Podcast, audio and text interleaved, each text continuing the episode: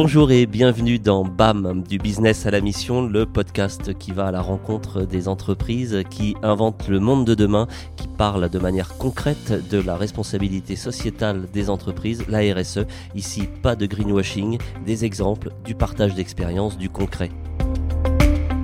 Ben, je dirais que le bâtiment coûte somme toute 2% plus cher qu'un bâtiment neuf et à l'utilisation, on a des économies qui permettent un retour sur investissement très rapidement te donne une bonne idée et puis tu me donnes une bonne idée, ben, d'un coup on se retrouve avec deux bonnes idées.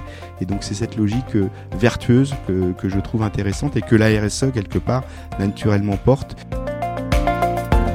Une entreprise, euh, on se dit, euh, c'est des produits avec des, fournisseurs et des clients. Et dans ce que tu décris, ça va bien au-delà en fait. C'est tout un écosystème et c'est par les relations que toute l'entreprise sait nouer avec son écosystème que naissent carrément bah, des potentialités d'innovation. Et c'est là que toute la performance du modèle RSE se met vraiment en marche et qu'on arrive à une vraie performance économique, sociétale et environnementale de l'entreprise. Parce que c'est de la performance au bout du compte. Hein. Comme on le disait, ça fait 4 euh, ans que nous sommes engagés. On fait partie des entreprises françaises les plus, les plus importantes et les plus pionnières en fait, du, réseau français, aux côtés d'entreprises de, comme Léa Nature, Caudalie, La Boulangère.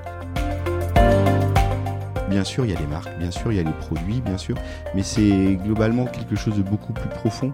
Hein, et c'est cette logique du sens et de mission et qui correspond complètement à, ce BAM euh, auquel on partage aujourd'hui. Je suis très heureux de recevoir aujourd'hui Olivier Clanchin. Vous êtes euh, on va même se tutoyer parce qu'on se tutoie dans la vie. Nous nous connaissons, Olivier, depuis euh, une bonne quinzaine d'années maintenant.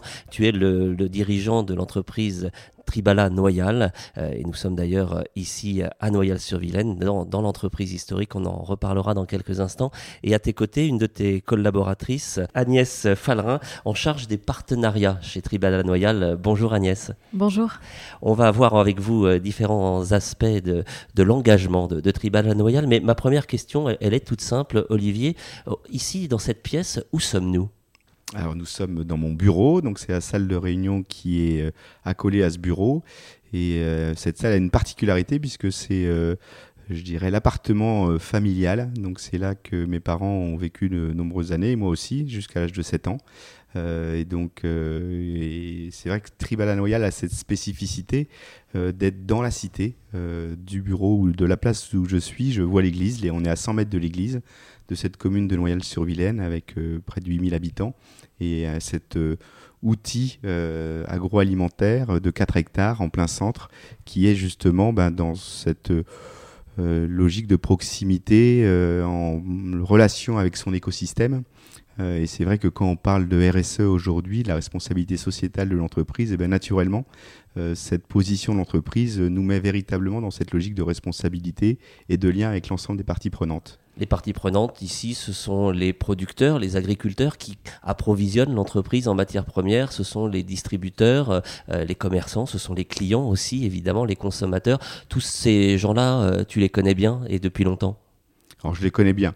En tout cas, nous sommes en relation avec toutes ces personnes et l'ensemble des collaborateurs, ben, naturellement, les connaissent.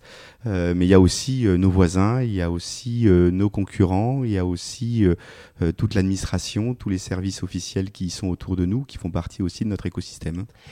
C'est presque une anecdote et, on sent qu'elle a son importance, le fait d'avoir gardé comme une trace de la, de la mémoire des lieux, de la mémoire de cette histoire familiale ici au, cœur du siège social de, de Tribala Noyal. C'est pas, pas du tout un hasard, c'est une volonté de savoir où sont ses racines? Ben, je pense que c'est important de savoir d'où on vient euh, et quelque part de se nourrir de cette histoire, de ce passé qui nous a forgés. Euh, j'aime bien rappeler que l'ensemble de Tribala Noyal est né dans ces bâtiments-là. Euh, le bâtiment où nous sommes, je dirais que nous, on est arrivé en, en 1951 à Noyal pour la, famille Tribala, mais c'était la reprise d'une entreprise qui s'appelait l'entreprise Ravalet, qui a été fondée en 1874, qui était la première fromagerie de Bretagne. Et donc là, euh, je pense qu'il y a des, pierres et, certainement des, poutres de cette époque. Donc oui, je pense qu'on est, on est riche de cette histoire, de ce passé, et l'entretenir et vivre avec est quelque chose d'important. Alors, on connaît bien euh, l'entreprise pour, euh, pour ses projets et ses produits, euh, ses marques, les différentes marques que l'on trouve dans, la distribution spécialisée ou, dans la grande distribution, les marques Soja Sun, Vrai, le fromage Petit Billy et j'en passe.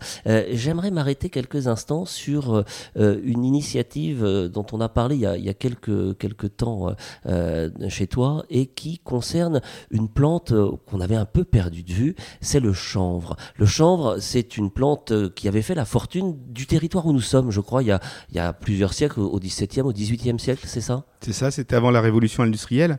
Et euh, c'est vrai que ben, le fait de cette proximité avec euh, Noyal nous a permis de rencontrer des, associations qui étaient passionnées d'histoire et qui s'étaient dit mais d'où vient Noyal, quel était son passé? Et donc, en faisant cette recherche, ils se sont rendus compte qu'il y avait une grosse production de chanvre locale et que ce chanvre était très utilisé pour tout ce qui était les, métiers affilés euh, et donc les, les, cordes de bateau, les voiles.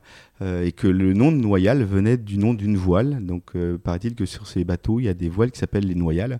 Et cette, voilà, donc on avait une réputation. La légende dit que même les, les, certaines voiles du bateau de Christophe Colomb euh, ont été fabriquées euh, en Noyal. Et donc, euh, au regard de cela, ils nous ont interpellés, ben, en faisant partie un peu de cet écosystème donc avec plutôt une dimension économique, sont venus nous voir en nous disant que ça nous intéresserait de creuser un petit peu et d'explorer ce sujet. on a trouvé que c'était intéressant, on a regardé le produit. C'est vrai qu'on regardait beaucoup la fibre qui était cette matière qui permettait de, faire ces, tissus. Mais il fallait regarder la graine aussi, je crois. Et, voilà, et, en fait, quand on, revisite globalement, un, je dirais, une nouvelle filière, euh, on se dit qu'une filière, elle est viable si on est capable de transformer l'ensemble de ses productions ou de ses coproduits. Et en regardant cette, cette plante, ce chanvre, on s'est rendu compte qu'il y avait des graines et que ces graines étaient très très riches sur les oméga 3, donc avec des vertus euh, santé passionnantes. Et donc euh, notre savoir-faire qu'on avait pu développer autour du, soja euh, dans les années 80, eh bien, on l'a utilisé sur, ce, sur cette petite graine et on s'est rendu compte rapidement qu'on pouvait faire un jus de chanvre euh, qui était riche avec ces oméga, qui pouvait être fermenté. Et on a développé toute une gamme de produits. Et donc, avec cette association, avec un certain nombre aussi d'agriculteurs, on s'est dit, ben, pourquoi ne pas remettre au goût du jour cette plante que, comme tu le disais, qui avait fait la, la richesse de ce territoire, et de se dire ben, qu'il y avait peut-être des choses à réinventer autour de ce produit, puisque ce produit est adapté euh, au terroir et que ben, un certain nombre de champs des possibles se sont ouverts à nous, donc autour des produits. Mais un, champ, un champ des possibles, mais, mais, des champs tout court aussi, sans doute. Il a fallu le faire pousser, ce chanvre. Comment ça s'est passé? Il a fallu aller convaincre des agriculteurs de remettre en culture cette plante un peu oubliée? Voilà, ben, il y avait aussi des producteurs qui avaient gardé un petit peu cette, cette fibre, c'est le cas de le dire. Et donc, euh, ben, c'était une rencontre avec eux, rencontre avec des associations. Un salon du chanvre a été créé à Noyal, qui a permis aussi là, de nourrir comme on le disait tout à l'heure, l'écosystème. Et au fil du temps, euh, au fil des rencontres, ben, du, lien, des, des, liens se sont créés pour progressivement ben, mettre en place des cultures, pour progressivement mettre en place des outils de transformation, de valorisation, et qui permet aujourd'hui de dynamiser cette, cette euh, nouvelle plante. Alors, il faut se rendre compte euh, qu'avant la révolution industrielle, c'était presque 180 000 hectares de chanvre qui étaient euh, cultivés en, France. Et maintenant, aujourd'hui, on, est à 15 000 hectares et euh, ça représente 50% de la production européenne. Et que donc ça reste euh, tout petit, mais autour du produit, ben, on se rend compte qu'il y a un intérêt. Et le chanvre est vraiment au goût du jour avec des développements qu'on trouve bien sûr en France, mais pas que, beaucoup en Allemagne, aux États-Unis. Euh, et euh, ces coproduits dont on parlait pour nous, qui sont les fibres, ben, on s'est rendu compte qu'il y avait aussi autour de ces produits un, caractère isolant euh, assez hors norme. Ça, c'est pour le bâtiment. Et voilà. Et donc, de fil en aiguille, de ces rencontres, de ce travail de, de réappropriation, de, de, redécouverte de, de, cette plante et de ses vertus, ben, il y a eu la logique de se dire pourquoi pas faire un bâtiment. Donc, on a le, un bâtiment qui a été fait aussi avec des nouvelles technologies. C'est le premier qui existe. Il est juste à côté. Il est juste à côté, exactement. Qui qui c'est une, première, euh, certainement européenne, en tout cas, d'une construction d'un bâtiment en, préfabriqué qui a permis de construire le bâtiment très rapidement.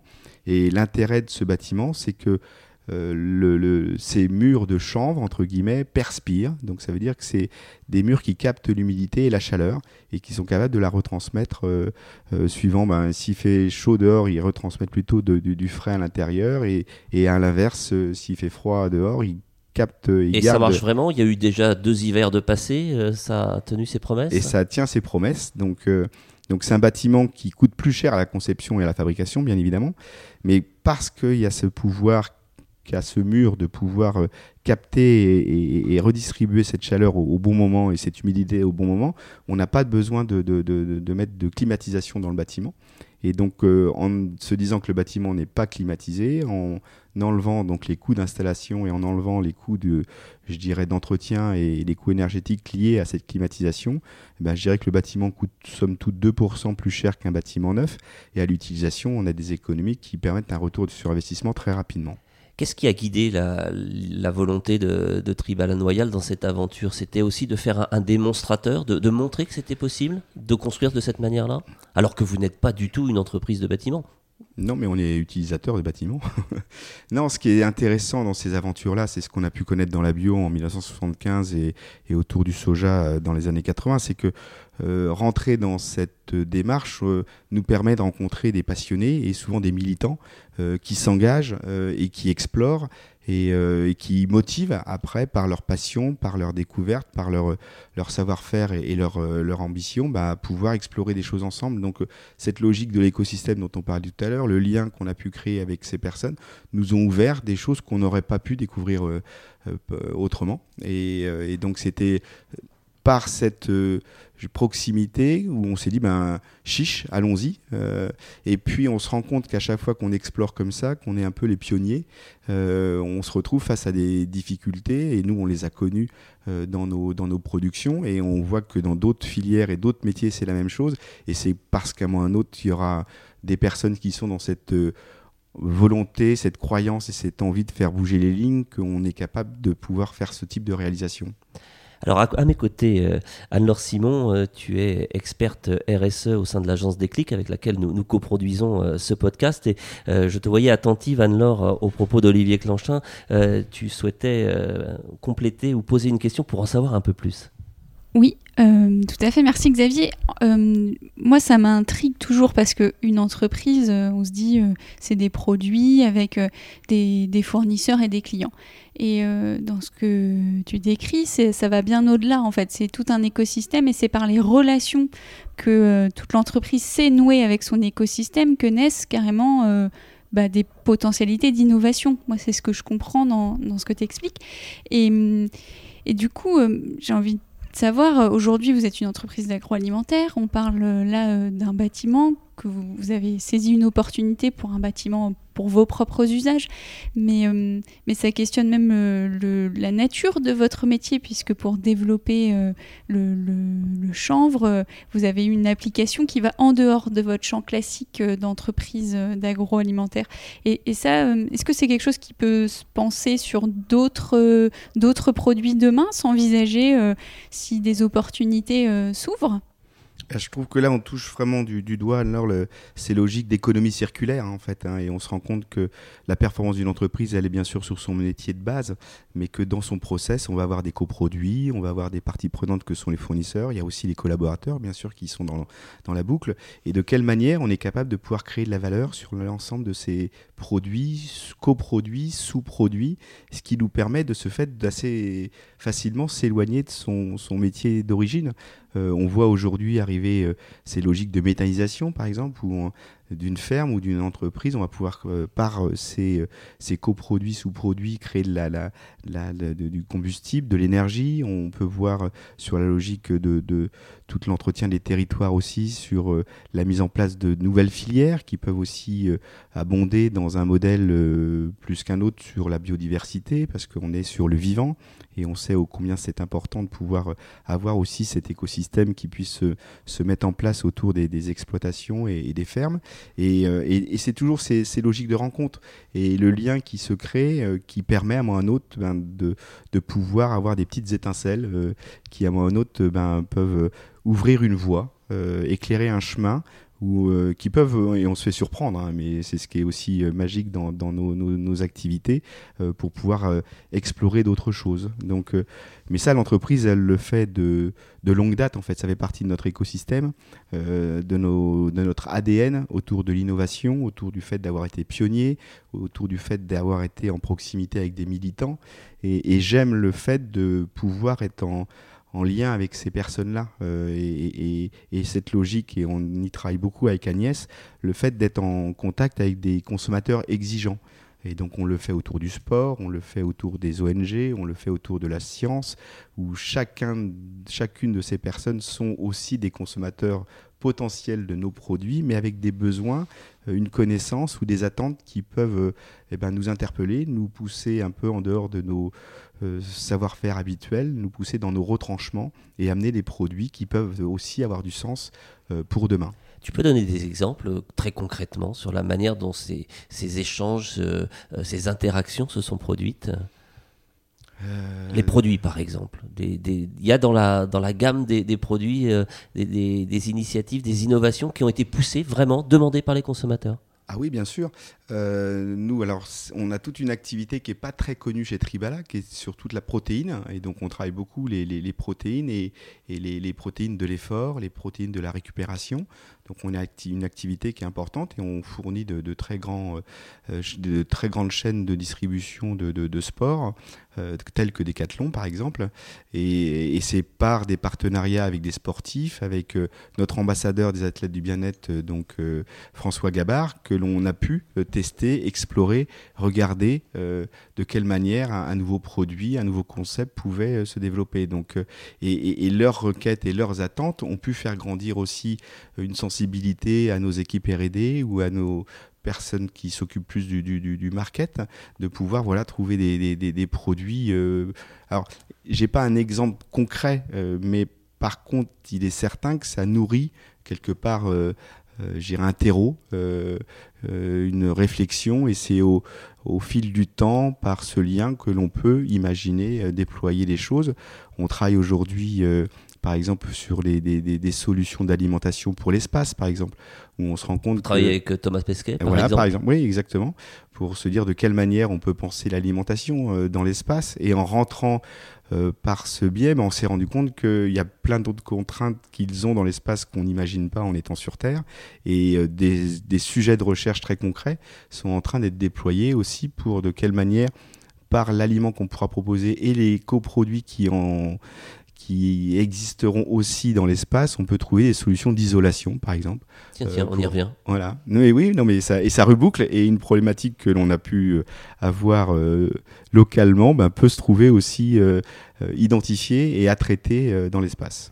Alors Agnès Fallerin, tu es en charge justement des, oui.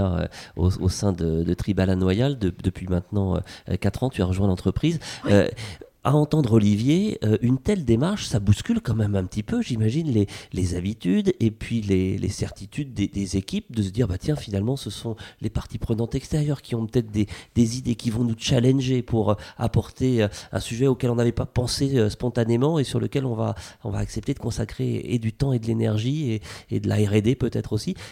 comment ça se passe quand on est dans les équipes On les voit un petit peu chahutés parfois de, de ces innovations venues de l'extérieur? Bah, c'est aussi une chance que de pouvoir collaborer avec les associations qu'on soutient. Euh, on parlait tout à l'heure de François Gabard. Euh, c'est un réel partenariat euh, de sponsoring qu'on a avec François, mais aussi un, un partenariat au niveau de l'alimentation. C'est-à-dire que Gwenaël Joubrel, qui est responsable nutrition chez Tribala Noyal, accompagne François et ses équipes euh, pour, euh, pour euh, construire avec lui son plan alimentation lors de ces, grandes traversées. Lors de ces grandes traversées, donc encore récemment lors de la de la Brest Atlantique. Donc, on est, c'est une chance que de pouvoir avoir le, retour de ces personnes, de ces sportifs, notamment parce qu'on travaille surtout avec les sportifs au niveau de l'alimentation. voilà, d'avoir leur retour et de. Alors, je sais pas si ça bouscule la R&D. Aujourd'hui, je je ne crois pas qu'on ait développé de produits après, euh, après avoir échangé avec les sportifs, mais en tout cas, ça nous bouscule sur notre façon d'appréhender euh, l'alimentation et notre rapport euh, au domaine sportif notamment. Donc ça, ça fait grandir en quelque sorte la, connaissance et, ça vous positionne de manière euh, peut-être un peu différente de la concurrence parce que vous avez justement ce, dialogue un peu privilégié avec des, sportifs de haut niveau, euh, Olivier? En tout cas, c'est sûr que euh, ça, stimule. et on a dans cette mission dont on parlait, nourrir sainement de la terre à l'assiette, cette logique du grandir ensemble. Euh, et, cette logique du grandir ensemble, on le construit justement avec euh, ben, l'ensemble des, personnes qu'on peut avoir autour de nous, euh, dans nos rencontres, dans nos partenariats, dans nos... Et, il est clair que ça se fait au fil du temps et de manière empirique et, sans s'en rendre compte pour autant. on se nourrit de l'autre. Et, donc, et, c'est vrai que notre mission, on l'a déclinée justement sur trois grands engagements. C'est déjà quand on s'installe dans un sujet, c'est on s'installe dans la durée. Donc si on y va, c'est pas pour euh, euh, simplement regarder, c'est pour vraiment être un acteur engagé.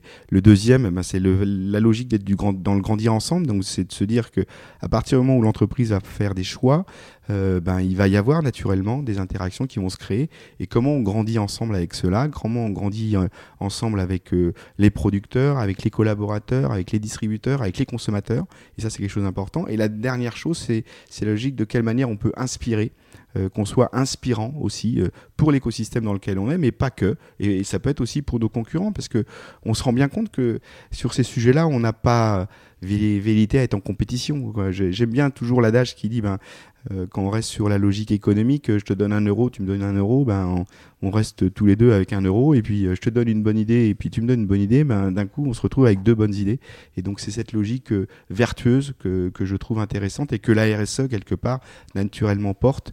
Et les associations comme des héros et bien d'autres dans lesquelles l'entreprise est impliquée, les dirigeants et responsables, de l'Ouest, euh, ben, permet justement ces rencontres, permet ces échanges, permet aussi de se dire de, de quelle manière, et, et peut-être dans certains cas, ne, moins se sentir isolé euh, face à une problématique et se rendre compte, encore une fois, que bah, le collectif a une vraie force et que on croit beaucoup à l'intelligence collective chez Tribal Noyal. Mais c'est pas un slogan, hein, c'est vraiment vérifié au, presque au quotidien. Ah bah en tout cas, c'est véritablement vers ça que l'entreprise part et est partie d'ailleurs euh, pour que justement l'ensemble des collaborateurs, l'ensemble des parties prenantes peuvent être vraiment acteurs et euh, porter les réflexions, porter les idées et, qu'on arrête certainement euh, de traiter chacun son problème dans son coin euh, et qu'on soit à même euh, ben, de se dire j'ai un problème et j'ai envie de le partager. Et à partir du moment où on, est capable de se mettre dans ces dynamiques et avec les, les, bonnes personnes autour de la table, on arrive à des résultats qui sont bluffants. Et quand c'est quelque chose qui, qui, est porté dans l'entreprise?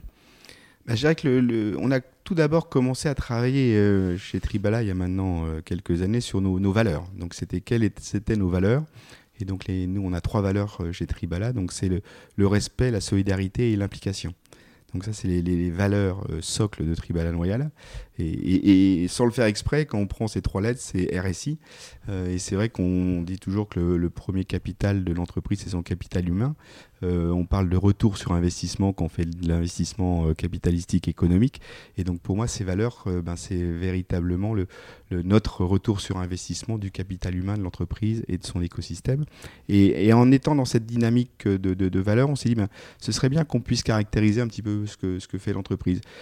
Alors euh, ça s'est fait de manière euh, assez ouverte. Euh, voilà, il y a eu différentes réflexions. Le nourrir sainement est, apparu assez naturellement dans le sens où ben, on fait des produits alimentaires. Donc ben, notre mission c'est d'amener des produits sains au marché. Mais derrière se nourrir sainement, dit qu'on voulait mettre un peu de relief derrière chacun de ces mots, euh, parce que c'est vrai que c'était beaucoup plus long au départ, et puis après on s'est dit on va essayer de la, réduire. Mais le nourrir sainement, c'est justement, euh, nourrir sainement, c'est euh, la logique de, prendre soin de soi. Donc on parle d'un esprit sain dans un corps sain. Donc, et prendre soin de soi, c'est aussi prendre soin des gens qui sont autour de soi donc euh, autour d'un atelier, autour des, équipes qui peuvent travailler euh, de manière transverse au sein de l'entreprise, et justement de la terre à l'assiette, puisque donc on est et on a la chance de travailler euh, en, étroite collaboration avec le, monde agricole sur les filières laitières, où ben, on, va collecter le lait tous les jours dans les fermes, donc on a ce lien très étroit avec ce, monde agricole, et prendre conscience qu'on n'est qu'un maillon d'un tout. Euh, qui va justement de l'agriculteur jusqu'au consommateur. Euh, et donc c'est comme ça, voilà. Donc euh, point par point que, notre mission, ben, qui était peut-être parti un peu plus largement, s'est progressivement traduit dans ces quelques mots. et donc là, après, donc c'est vrai que moi j'aime bien dire qu'on a une croyance chez Tribala. donc c'est qu'une contrainte, si elle est anticipée, peut devenir une formidable opportunité. Et puis on a une posture chez Tribala, euh, où on est chez Tribala pour les combats pour et contre les combats contre. Et voilà un petit peu comment, euh, globalement, euh, notre mission, nos valeurs, et puis cette raison d'être s'est enrichie et continue à se développer. Et donc là, l'année prochaine, on a un beau projet justement sur le, le fait de travailler sur la vision de Tribala Royal, euh, avec là aussi la logique d'embarquer le, plus possible de, collaborateurs dans ce travail de, réflexion pour pouvoir, ben, je dirais, euh, porter ensemble euh, cette vision de l'entreprise et de son avenir. Vous, allez, vous allez le faire collectivement, ça, oui, la bien vision sûr, Sur Avec des, des, groupes de salariés impliqués D'accord, une belle illustration de l'intelligence collective dont tu parlais juste avant. Il y a aussi euh, dans, cette démarche, euh, parce qu'on est dans une entreprise industrielle avec euh, des règles, des principes, des objectifs à atteindre, la nécessité ou, peut-être simplement l'envie de, mettre toutes ces initiatives, toutes ces idées que tu viens de, rappeler, Olivier, dans, dans, une forme de cahier des charges. Et pour ça, on sait que la certification peut aider. C'est le pari qui a été fait il y a déjà quelques années par Tribunal Noyal de s'engager dans la fameuse certification ISO 26000. Vous avez franchi progressivement les différentes étapes euh, et aujourd'hui euh, vous êtes, euh, je crois, collectivement l'entreprise certifiée sur la plus haute marche. Alors c'est une labellisation, Xavier. Là, je fais, je reprends ma casquette œil de l'expert. Alors voilà, c'est pour ça que c'est avec nous. c'est l'ISO 26000 n'est pas certifiable. Par contre, on peut, on peut faire appel à un organisme extérieur pour venir labelliser et regarder notre la démarche et c'est le choix que vous avez fait avec avec la fac il me semble. Exactement. Euh, bah, Merci pour cette précision. Et c'est vrai que c'est important sur ces sujets-là euh, d'être euh, vraiment aligné sur les, bons termes et les, et les bonnes pratiques. Anne-Laure est là pour ça aussi à nos côtés et je l'en remercie. Alors oui, explique-nous Olivier. Mais c'est vrai qu'à partir du moment où on rentre dans cette logique, donc bah, la, RSE est arrivée, c'est vrai qu'on parle nous, on était dans la bio depuis 75, comme je disais tout à l'heure. Après, le développement durable est arrivé. Alors, j'aime bien rappeler le, triptyque des développements durables où on parle du jour que c'est l'économique, le social et l'environnement. Et c'est bien dans ce, sens-là qu'il faut les prendre. Hein. La première mission de l'entreprise, c'est d'avoir une performance économique pour pouvoir euh, entretenir son modèle, pérenniser son modèle. Une fois qu'elle a le modèle économique en place, le social a beaucoup de sens et donc il faut pouvoir travailler sur le social, euh, comment euh, permettre aux collaborateurs euh, de, de, de, se sentir euh, à l'aise, euh, s'épanouir, se développer, attirer des talents. Et puis après, le troisième niveau, c'est l'environnement. Mais c'est parce qu'on aura fait de l'économique qu'on pourra faire du social, c'est parce qu'on a fait du social qu'on pourra toucher la branche environnement. Et donc, après, la RSE est arrivée. Donc, d'une même manière, il y avait une, une cohérence de, de, poursuivre l'aventure. Et c'est toujours intéressant d'avoir un regard extérieur. Hein. Donc, l'entreprise s'implique, euh, s'approprie des démarches, des méthodes.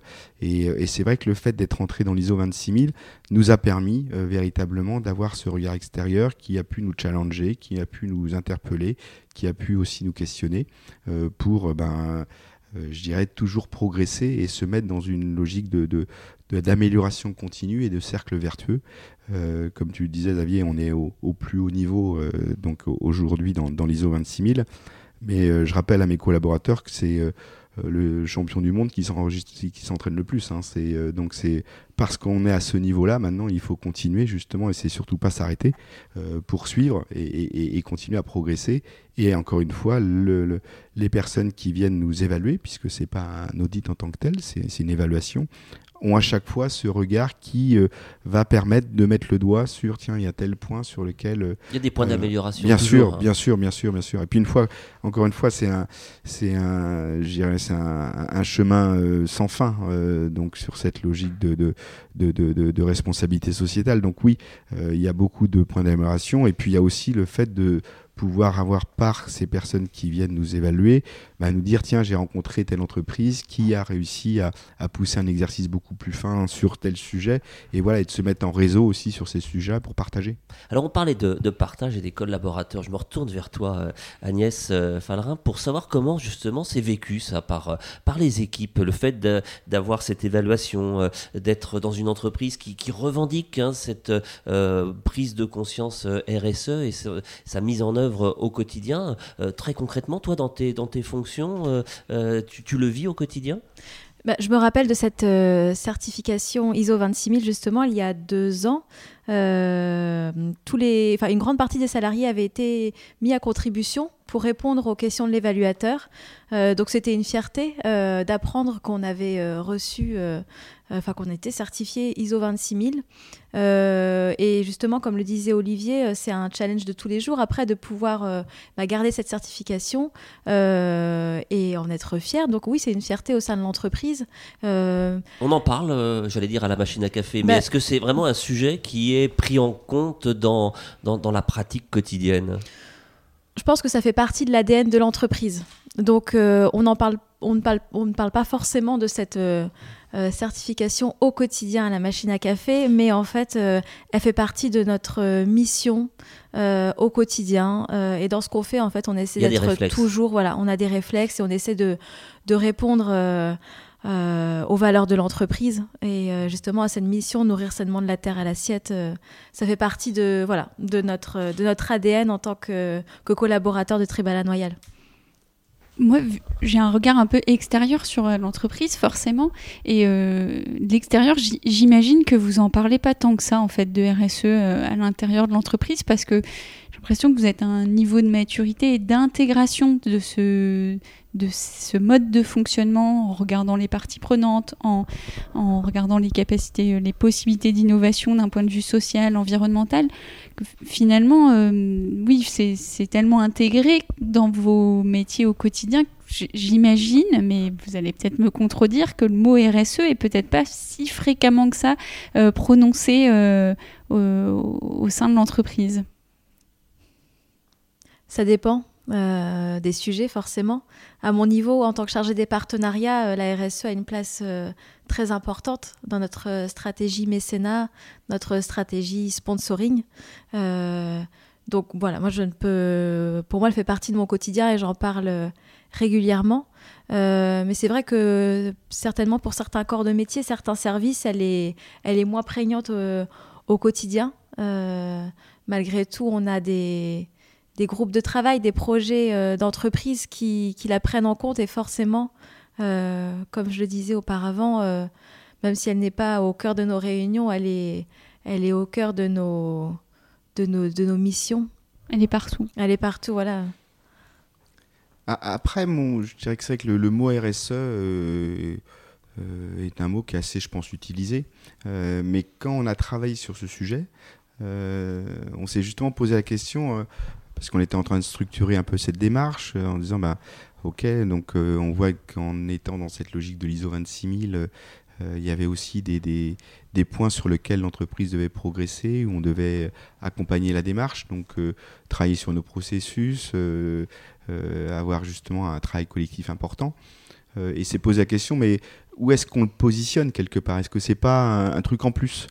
Et on s'est dit non, la, RSE, c'est surtout pas un truc en plus. La RSE, euh, elle a une vocation, c'est nourrir euh, la mission. Donc, pour moi, comme le dit Agnès, à juste titre, euh, dès qu'on est dans la mission, on est dans la RSE de Tribala Noyal. Et on n'a pas voulu mettre un chapeau supplémentaire, un peu comme aujourd'hui quand on parle de qualité. la qualité, elle est, elle est partout dans l'entreprise. donc, cette logique de, de, de RSE, ben, quelque part, elle est, elle concrétise la mission de Tribala Noyal. Et je vous disais, sur les trois grands domaines, euh, je dirais cette logique de s'engager dans la durée, du grandir ensemble et d'inspirer. Donc ça, c'est nos trois grands niveaux euh, sur la partie euh, donc RSE. Et justement, on a traduit ce nourrir sainement de la terre à l'assiette en quatre grands domaines d'activité. Donc le premier, ben, c'est partager la croissance avec nos partenaires. le deuxième, c'est jouer collectif et solidaire. Le troisième, c'est viser l'impact environnemental positif. Et le quatrième, c'est innover pour les papilles et pour le corps. Et donc voilà, en ayant ces quatre grands domaines d'activité, en ayant ces trois niveaux d'ambition, quelque part, on a fait une, globalement une, je dirais que c'est euh, notre plateforme euh, de mission euh, pour Tribala Noyal et qui symbolise cette logique de RSE au quotidien pour les collaborateurs. Mais alors Olivier, quand on t'écoute et qu'on découvre ces, ces, quatre grands, grands piliers, forcément, il y a une petite lumière qui s'allume et on se dit ouais mais c'est quand même beaucoup de la com tout ça, c'est un petit peu du, greenwashing. Donc comment tu réussis avec tes équipes à, incarner ces propositions pour dépasser justement simplement j'allais dire, la posture un peu à la mode? Bah, Justement, euh, on, nous dit de temps en temps chez Tribala, vous ne faites pas assez de com sur ce que vous faites.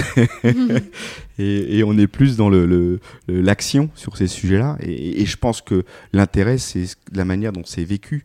Euh, et, c'est parce que on sera bien dans le concret que les collaborateurs auront véritablement euh, intégré l'ensemble de ces sujets dans leur quotidien, euh, avec l'ensemble des parties prenantes, aussi avec les, distributeurs, les consommateurs et, les producteurs, comme je le disais tout à l'heure.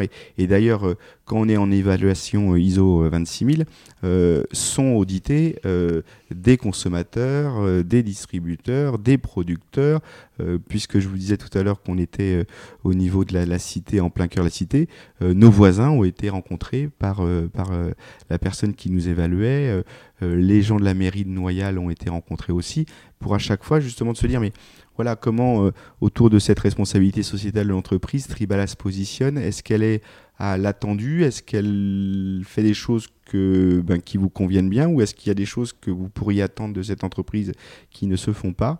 Et c'est aussi cette logique du challenge qui, qui est vraiment portée par l'ISO 26000 et qui est très très riche. Donc pour moi euh, oui, je pense qu'il faut vraiment, pour, et puis pour que ça s'installe dans la durée, il faut véritablement que ça puisse être très concret au niveau des collaborateurs. Et c'est là que toute la performance du modèle RSE se met vraiment en marche et qu'on arrive à une vraie performance économique, sociétale et environnementale de l'entreprise. Parce que c'est de la performance au bout du compte. Hein. Alors justement, la performance, par définition, c'est ce qui peut se mesurer. Est-ce que euh, tu as mis en place dans l'entreprise des, indicateurs, des tableaux de bord particuliers qui permettent de, bah, j'allais dire, de, partager euh, euh, de manière assez concrète et, objective les, les, résultats obtenus grâce à la mise en œuvre de cette stratégie? Alors c'est donc c'est la stratégie donc notre mission d'entreprise donc euh, on peut avoir des indicateurs économiques, mais justement, quand on est dans l'ISO 26000, on nous demande des indicateurs qui sont euh, spécifiques, euh, donc autour des énergies, en disant que bah, la meilleure des énergies, c'est celle qu'on consomme pas, hein, par exemple, et de quelle manière l'entreprise peut par euh, une démarche vertueuse, améliorer sa consommation, optimiser sa consommation d'énergie. En mettant une éolienne ou des panneaux photovoltaïques, ça a été fait chez. Par exemple, en mettant, en mettant une chaudière biomasse, par exemple aussi, euh, ou euh, et là, c'est là aussi cette logique du, cercle vertueux où on travaille avec le 1% pour la planète et, Agnès le pilote autour de toute la partie bocagères, puisqu'on sait que c'est par aussi ces haies bocagères qu'on peut entretenir une biodiversité nécessaire à, je dirais, avoir des, territoires qui soient riches et où on peut mettre des productions euh, euh, et, développer la bio euh, grâce à tout ça.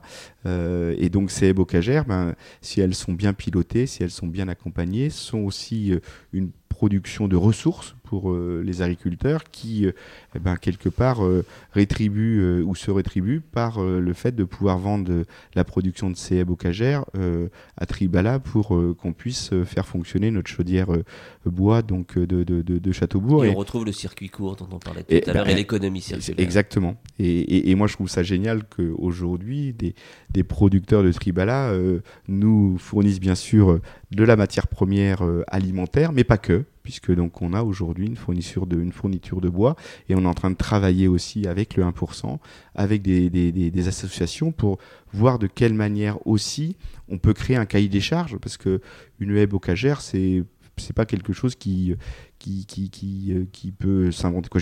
Il y, a, il y, a une logique à une haie bocagère et il y a une logique à une haie bocagère spécifique pour notre territoire euh, breton euh, si on est en Haute-Savoie, si on est en Lozère, la ce ne sera pas la même. Ce sera pas la même.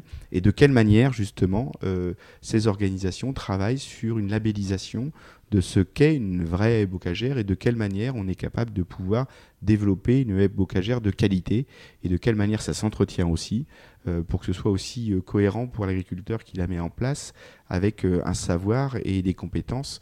Et là-dessus encore, des, associations, des personnes très engagées sont porteurs de modèles qui sont très intéressants et, et pertinents. Et c'est le 1% qui nous a permis aussi d'être en contact avec ces personnes-là. Et c'est comme ça que globalement ce cercle vertueux se nourrit et s'entretient.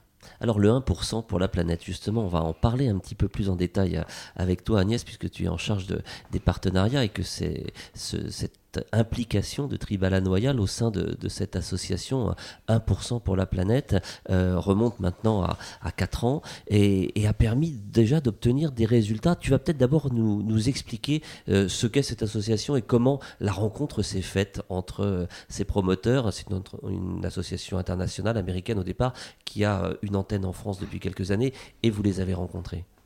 Alors effectivement, le 1% pour la planète euh, est né aux États-Unis euh, euh, il y a déjà quelques années. L'association a été créée par Yvon Chouinard, qui est le fondateur de l'entreprise engagée Patagonia. Euh, et en 2012, une antenne française a été créée euh, parce qu'effectivement, en France, on a des, on a des spécificités liées euh, au mécénat. pour, rappeler, pour, le, pour le rappeler, le mécénat est déductible d'impôts à hauteur de 60%, aussi bien pour les entreprises que pour les particuliers. Donc il y a vraiment une politique fiscale avantageuse en France. Et voilà, c'est pour, pour ça un que c'est un levier très intéressant pour les entreprises.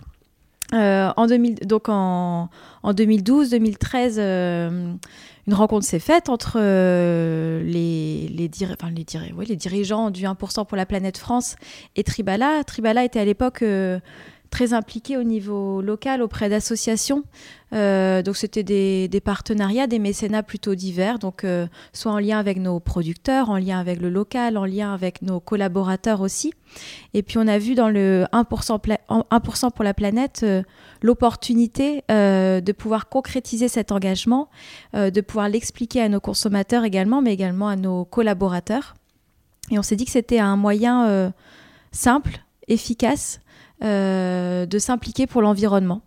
Donc, euh, comment ça marche? Comment, 1%, justement 1%, c'est 1% du chiffre d'affaires qui, est, qui est délivré, qui est tout partagé. à fait. En fait, derrière ce chiffre 1%, c'est tout simple, 1% du chiffre d'affaires d'une marque. Donc, dans le cas de Tribala Noyal, c'est notre marque de produits laitiers bio vrai. On engage donc 1% du chiffre d'affaires de la marque, de tous les pays, de tous nos réseaux. Euh, donc, c'est 1% qui est reversé à différentes associations de protection de l'environnement. Euh, il faut savoir que chaque entreprise est libre de s'engager euh, euh, comme elle le souhaite. Soit elle engage le CA de son entreprise, soit le CA d'une marque, soit le CA d'une gamme.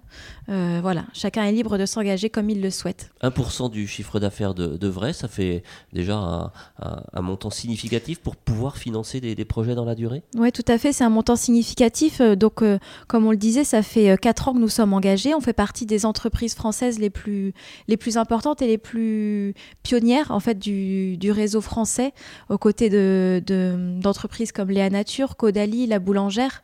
Euh, on est impliqué, un de nos collaborateurs est même euh, membre du conseil d'administration du 1% pour la planète, donc c'est vraiment quelque chose qui, qui nous tient à cœur. Et on voit que... Faut savoir aujourd'hui en fait que le mécénat environnemental ne représente que 2% des dons euh, du mécénat en France, donc c'est très peu euh, comparé au regard, voilà, de l'urgence euh, climatique aujourd'hui.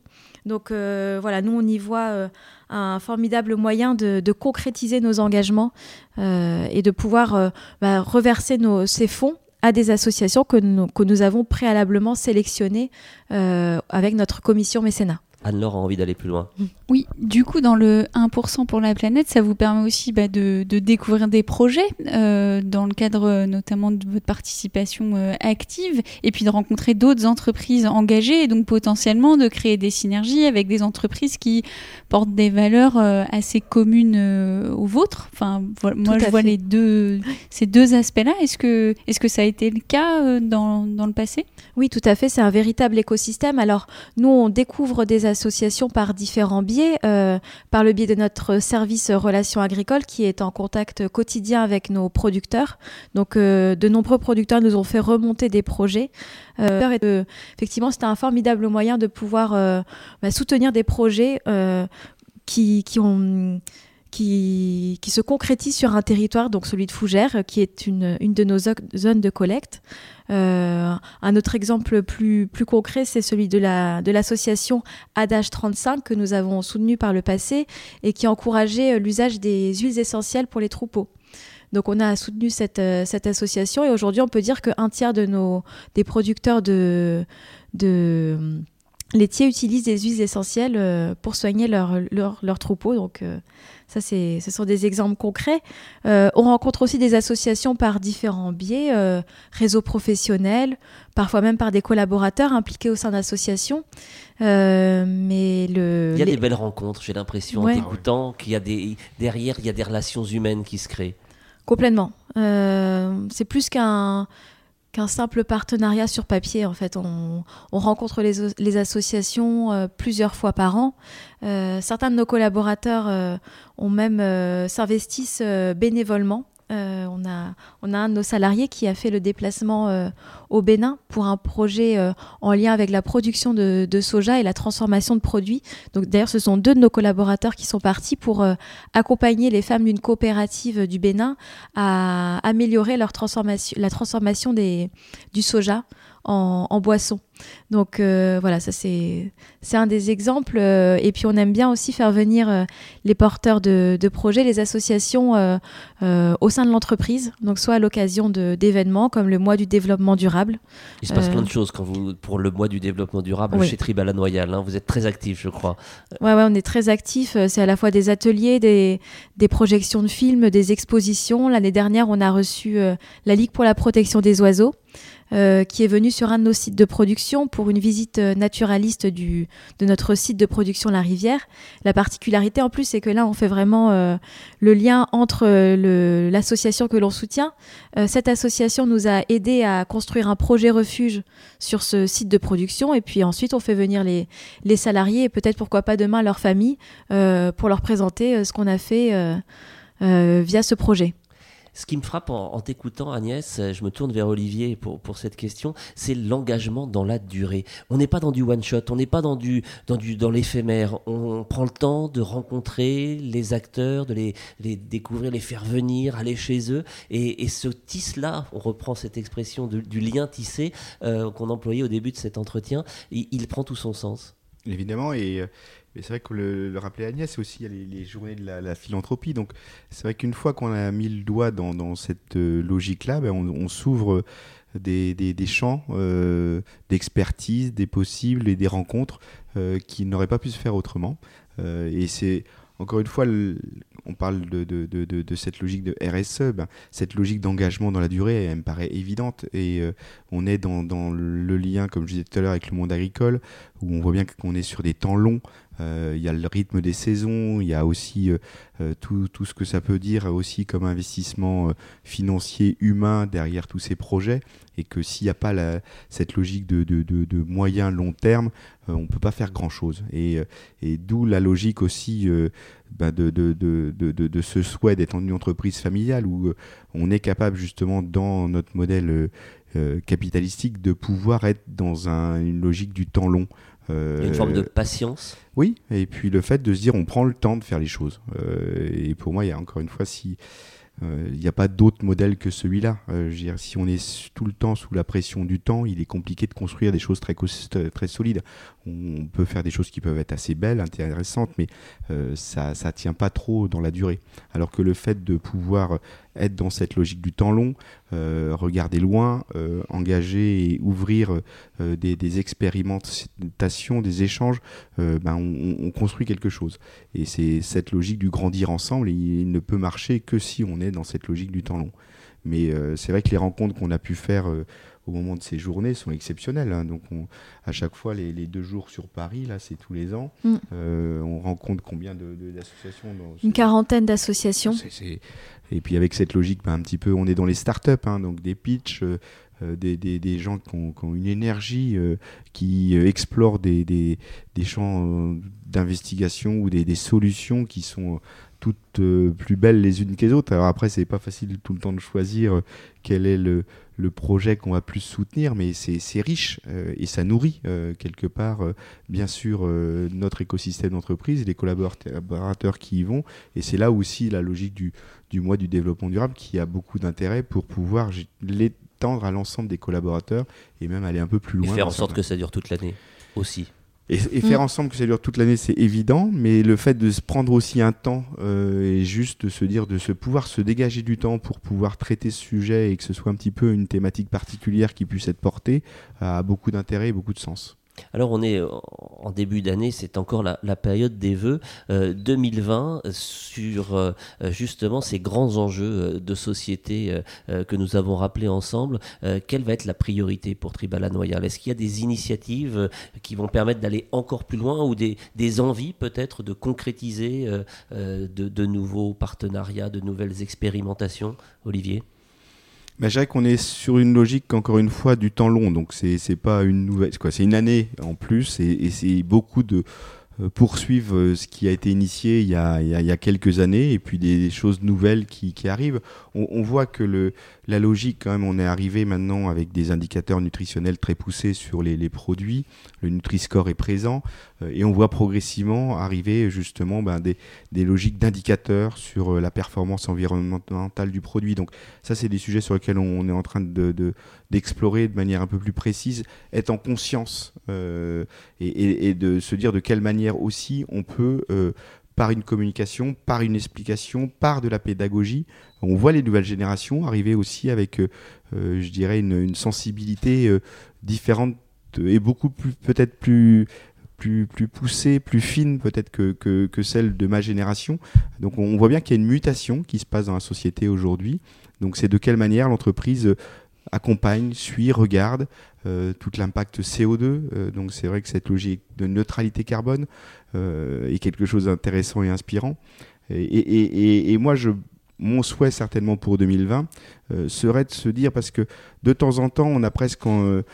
dans ce qu'on peut entendre, l'impression que c'est foutu. Quoi. Donc il y a presque une logique fataliste en disant ben, quand euh, tout ce qui est en cours aujourd'hui sur la planète est lancé et que imaginer euh, euh, qu'on va pouvoir revenir à quelque chose ou stabiliser le système me paraît dans certains cas inatteignable. Et là, je disais dernièrement que si jamais on faisait 0,4% de captation de carbone par les terres euh, agricoles, on serait capable de compenser, euh, je dirais, l'augmentation de production de carbone au niveau de la planète. Et c'est vrai que là, on se dit 0,4%, ben, d'un coup d'un seul, ça paraît euh, pas inatteignable.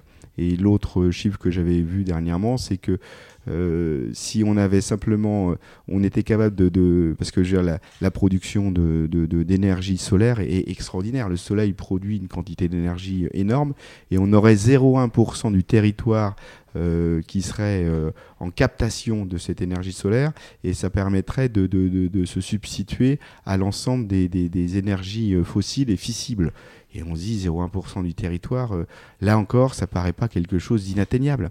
Alors, bien sûr, euh, tu es d'accord avec ces chiffres, euh, Anne-Laure euh, Simon, notre experte RSE Non, j'ai pas, j'ai pas fait du fact-checking en direct live, mais quand on a échangé euh, précédemment, euh, tu avais partagé avec euh, Xavier et moi une phrase qui m'est restée vraiment en tête, qui était on, surestime ce qu'on peut faire en un an, mais on sous-estime ce qu'on peut faire en dix ans.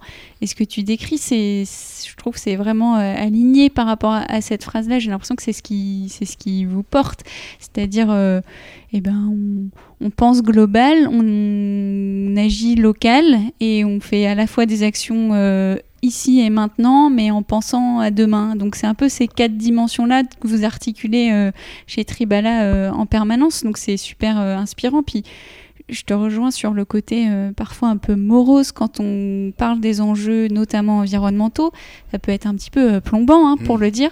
Et c'est pas pour autant qu'on peut pas faire des choses et qu'on peut pas faire des choses qui nous motivent et qui nous poussent. Et c'est, je pense, justement en faisant et en, en voyant qu'on n'est pas seul à faire, en rencontrant d'autres, euh, qu'on se dit qu'il y a, peut-être des belles choses qui nous attendent aussi euh, demain sur ces sujets-là.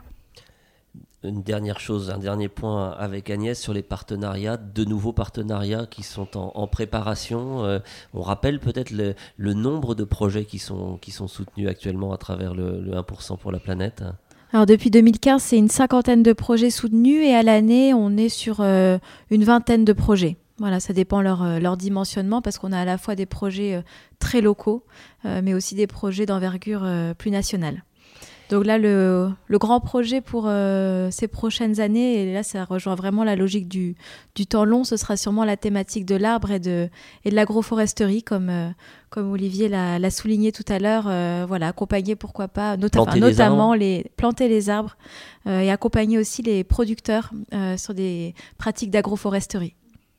Et là, on retrouve euh, l'entretien aussi euh, de nos paysages, Tout de nos fait. cultures et, de nos territoires. Mm. On arrive presque au, au terme de cet euh, entretien. Ce, ce podcast BAM du business à la mission, il a permis de, de voir que de manière très concrète, euh, dans une entreprise agroalimentaire a priori traditionnelle au sens où on l'entend parfois, il est Noble possible du terme. au sens noble du terme, Olivier, euh, il est possible de se mettre en mouvement et de, euh, de faire différemment.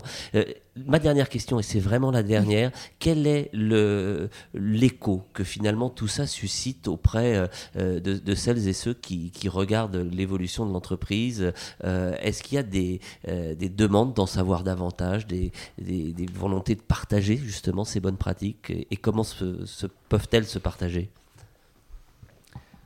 Ce qui me marque le plus, moi, c'est surtout sur la logique des nouveaux arrivants. Euh, et euh, je dirais qu'une fois par mois à peu près, je rencontre euh, l'ensemble des, nouveaux arrivants. On fait une journée d'intégration maintenant, à peu près, ouais, c'est toutes les six semaines, euh, où on va faire une journée avec l'ensemble des, nouvelles personnes d'entreprise, où ils vont visiter une ferme, avoir un atelier sur les valeurs, visiter un atelier, avoir une information un petit peu sur nos marchés, comment l'entreprise se situe. Et puis à la fin, je les rencontre et on a une, je fais une présentation de l'entreprise et je suis surtout là pour écouter leur rapport d'étonnement. Euh, parce que je trouve que c'est toujours cette logique de l'œil neuf qui, a beaucoup d'intérêt et, de sens. En tout cas, pour moi, c'est important.